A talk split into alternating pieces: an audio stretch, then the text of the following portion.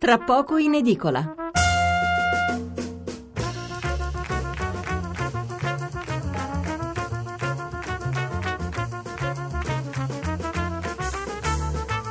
Eccoci di nuovo qui, sono mezzanotte 26 minuti e 20 secondi. Allora, riprendiamo con la lettura dei messaggi avanzati dalla prima parte. Allora, Rino da Chieti, il futuro presidente come cambiamento, intendevo un modo di fare politica più elastico e più in rapporto direttamente con gli elettori, ciò che non è certo avvenuto nelle ultime legislature, un populismo appunto rispetto a un modo oligarchico di gestire la politica.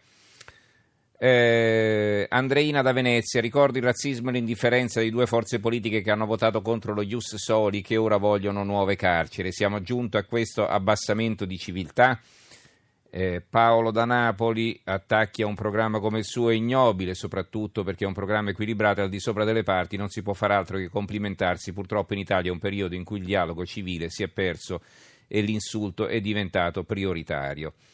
Giuseppe da Catania, probabilmente per ripulire l'Italia da tutte le cose passate della politica se ne parlerà almeno fra 30 anni, forse ci risveglieremo e ci troveremo in una nazione più pulita. Al momento le promesse di questi politici sono le prime mattonelle di un grattacielo infinito.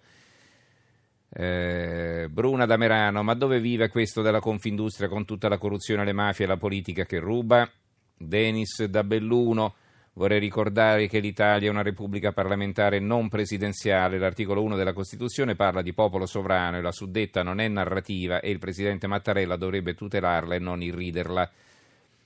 Onorato da Napoli, ma da oggi in poi è davvero arrivata la fine del PD e Forza Italia e di tutti i piccoli partitini.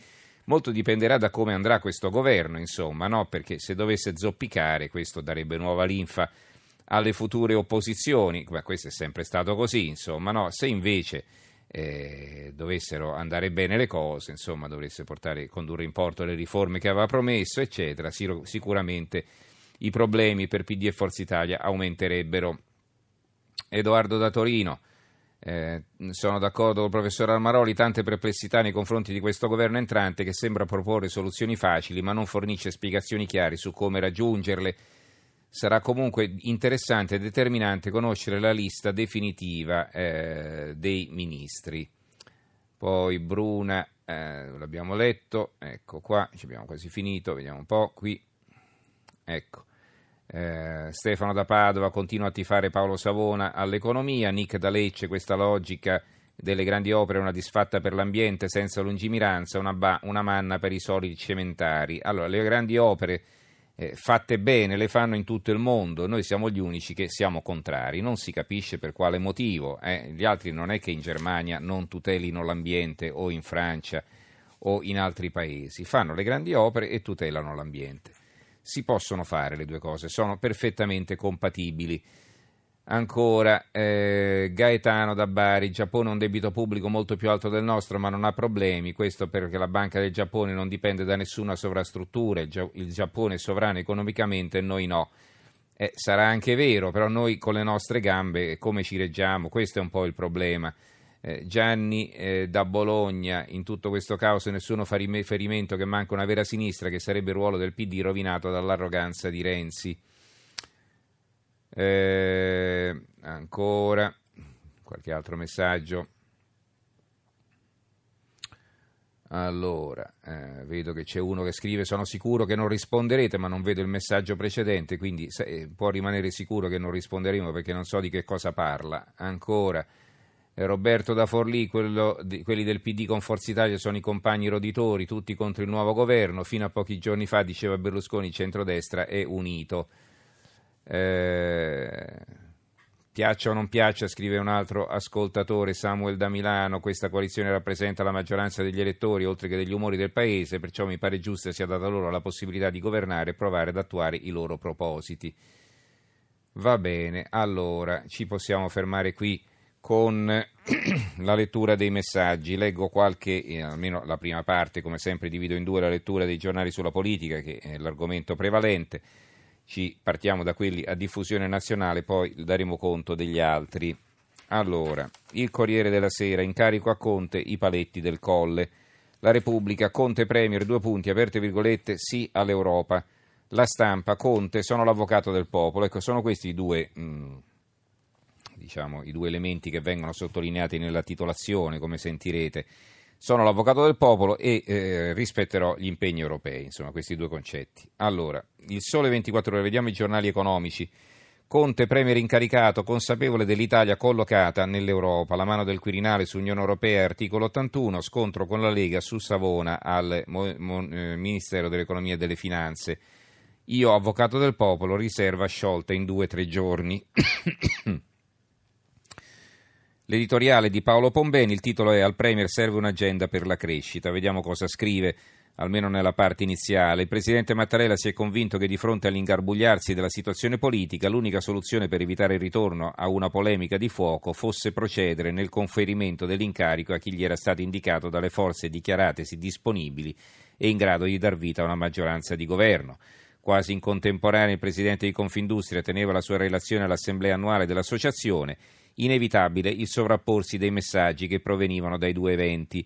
Da un lato la scelta di dare modo di mettersi alla prova a una classe politica che non solo continuava a lanciare progetti di revisione profonda, se non totale, del nostro quadro politico-economico, ma che minacciava, in caso contrario, di aprire il più pericoloso dei conflitti in un sistema democratico, quello che si sarebbe acceso con la proclamazione del contrapporsi di popolo ad élite. Dall'altro il richiamo del presidente degli industriali a tener conto che un sistema paese non è un giocattolo per sperimentare i furori più o meno sacri di chi sogna grandi palingenesi. E a fianco il titolo più evidente, più evidenziato, è quello sul discorso del presidente della Confindustria. C'è anche una grande foto, la foto di Vincenzo Boccia. Economia forte, politica forte, chiarire i costi delle promesse elettorali, Europa imprescindibile.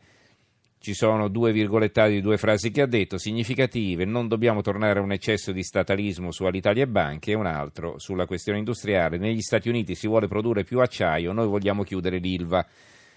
L'Unione si cambia dall'interno, è il titolo del commento di Adriana Cerretelli, corrispondente del Sole 24 Ore da Bruxelles. Poi il pezzo di Carlo Carboni, lavoro, una ferita nazionale, e poi un affianco di Paolo Bricco, l'imprenditore e la sfida della solitudine, il paese delle fabbriche. Sotto ancora, deficit, pensioni e giustizia, i fronti aperti con Bruxelles. Quindi tutta una pagina più o meno sulle questioni riguardanti il nuovo governo. Milano Finanza, per rimanere ai quotidiani economici, incarico a Conte, spread verso 200. Italia Oggi, da 25 anni a questa parte nessun governo è mai riuscito a bloccare la crescita del debito pubblico e delle tasse, un pezzo di Franco Bechis. Il Quotidiano Nazionale, Giorno, Nazione, Resto del Carlino, c'è la foto sorridente di Conte accanto a un corazziere. Avvocato del popolo, incarico a Conte, difenderò gli italiani, battaglia su Savona all'economia. Confindustria stronca il contratto di governo, l'ira di Lega e 5 Stelle, Boccia chiede crescita e lavoro. Il Giornale, Mattarella si arrende, il titolo a tutta pagina, prima le minacce grillina al Quirinale, poi arriva l'incarico a Giuseppe Conte che giura sull'Europa e sulle banche, silenzio di Berlusconi, alleanza a rischio.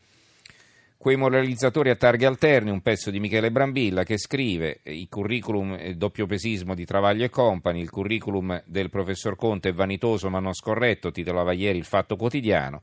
Ma altri come la Madia e la Fedeli sono stati crocifissi per cose simili e Giannino è dovuto scomparire.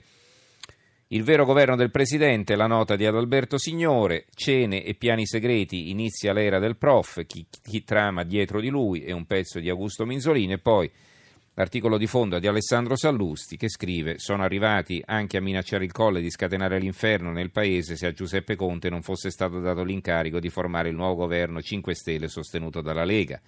Il padre di Di Battista addirittura ha scritto di essere pronto a saccheggiare il palazzo. Adesso, il padre di Di Battista, con tutto il rispetto, una persona di una certa età, pensate che per quello che ha detto il padre di Di Battista Mattarella abbia dato l'incarico a Conte? Insomma, questo governo sa da fare, Mattarella non credo proprio per paura lo farà, perché la vera minaccia di Di Maio e Salvini non è stata tanto quella di passare alle mani, ma di passare alle urne, ipotesi che fa più paura a tutti, al Quirinale, ai partiti e ai mercati. Questo finale di partita così assurdo da affidare il governo allo sconosciuto e inesperto Giuseppe Conte, taroccatore di curriculum e incerto pagatore di tasse, non lo si può spiegare solo con la legittima ambizione di 2 giovani, Di Maio e Salvini, a occupare poltrone importanti. Ci deve essere dell'altro, un non detto che chissà quando scopriremo. L'Avvenire, comunque in Europa, è l'apertura. Conte, premier incaricato, sarò avvocato del popolo, cercherò alleati per difendere interessi nazionali. La Confindustria non si fida senza coperture. Mattarella, 2 punti, sarò al suo fianco, attenti ai conti. Il Fatto Quotidiano, l'equilibrista è il titolo. Giuseppe Conte, premier incaricato, c'è una sua grande foto. Mattarella cede, gli dà il governo, lui tiene insieme l'Unione Europea, il Colle, i valori dei 5 Stelle e Lega, sarò l'avvocato degli italiani. Chi non vuole il 5 Stelle al governo, un pezzo di Massimo Fini, uno anche di Gianfranco Pasquino che è stato nostro ospite, rappresentanza e responsabilità, e poi uno di Villone, che viene intervistato, Villone il costituzionalista, veti, il Quirinale non può salvare chi ha perso i voti. Il professore, presidente del coordinamento democrazia costituzionale, se c'è maggioranza lo spazio del capo dello Stato si riduce. Poi il fondo di Marco Travaglio che difende Conte, hanno la faccia come il curriculum, l'è intitolato, forse Giuseppe Conte sarà un premier pessimo, forse buono o eventualmente discreto, lo giudicheremo giorno per giorno dagli atti. L'unica cosa che possiamo dire ora, salvo smentite, è che nulla di ciò che viene scritto su e contro di lui è un impedimento o un ostacolo a fare il premier. Si tratta di un misto di falsità, suggestioni e allusioni, smentite ad affermazioni mai fatte, notizie neutre spacciate per negative, notizie dubbie e potenzialmente negative che solo lui potrà chiarire e farà meglio a chiarire. Il Libero. Mattarella sceglie la melaguasta, Conte premierino, il capo dello Stato dà l'incarico di formare il governo a un giurista che ha gonfiato le proprie esperienze professionali, l'uomo indicato da 5 Stelle e Lega annuncia, sarà l'avvocato difensore degli italiani, ma il Quirinale già gli riscrive il discorso. E qui Renato Farina dice a un certo punto nel suo commento, secondo voi poteva e doveva scegliere un'altra strada, un'altra persona, un'altra storia? Fino a prova contraria la Costituzione non assegna al capo dello Stato l'obbligo procedurale di mandare l'Italia a sbattere contro il muro. Se tutto fosse preordinato e inevitabile, al Quirinale basterebbe mandare un algoritmo invece che un essere raziocinante dotato di cultura politica, di capacità di orientamento delle forze politiche più o meno vittoriose. 6 italiani su 10 contro Bruxelles, più l'Europa ci attacca più gli anti-Unione Europea godono, un pezzo di Pietro Senaldi. E ancora di Lorenzo Di Pietro, non solo vanterie, spuntano 10 anni di arretrati fiscali, oltre 50.000 euro di evasione certificata tra il 97 e il 2008, a tanto ammontano gli addebiti che l'Agenzia delle Entrate contesta all'avvocato Giuseppe Conte. Un altro pezzo di Alessandro Giuli, Savona balla e Tremonti soffia sull'economia, quindi qui si ipotizza che se saltasse Savona potrebbe arrivare Giulio Tremonti. Il Manifesto, Populandia è il titolo sulla foto di Conte che parla al Quirinale.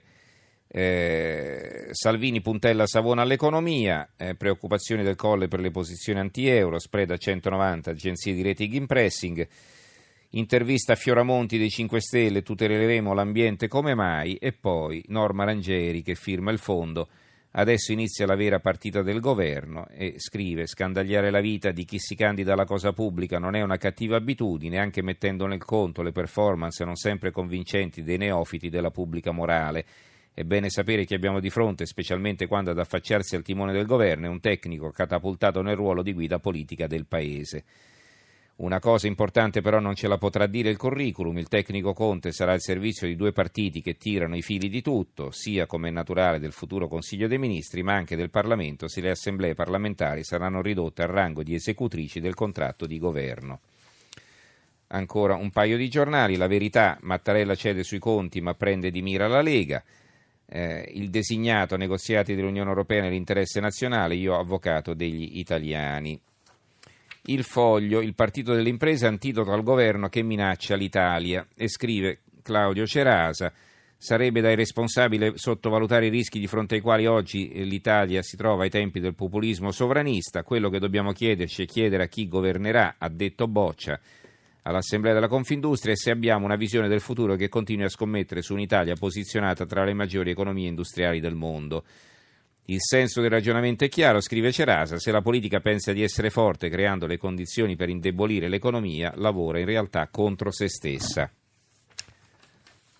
Il Dubbio, Conte sarò l'avvocato del popolo italiano. Va bene, finiamo qui allora la lettura dei quotidiani che si è fatto anche tardi, è 00:40.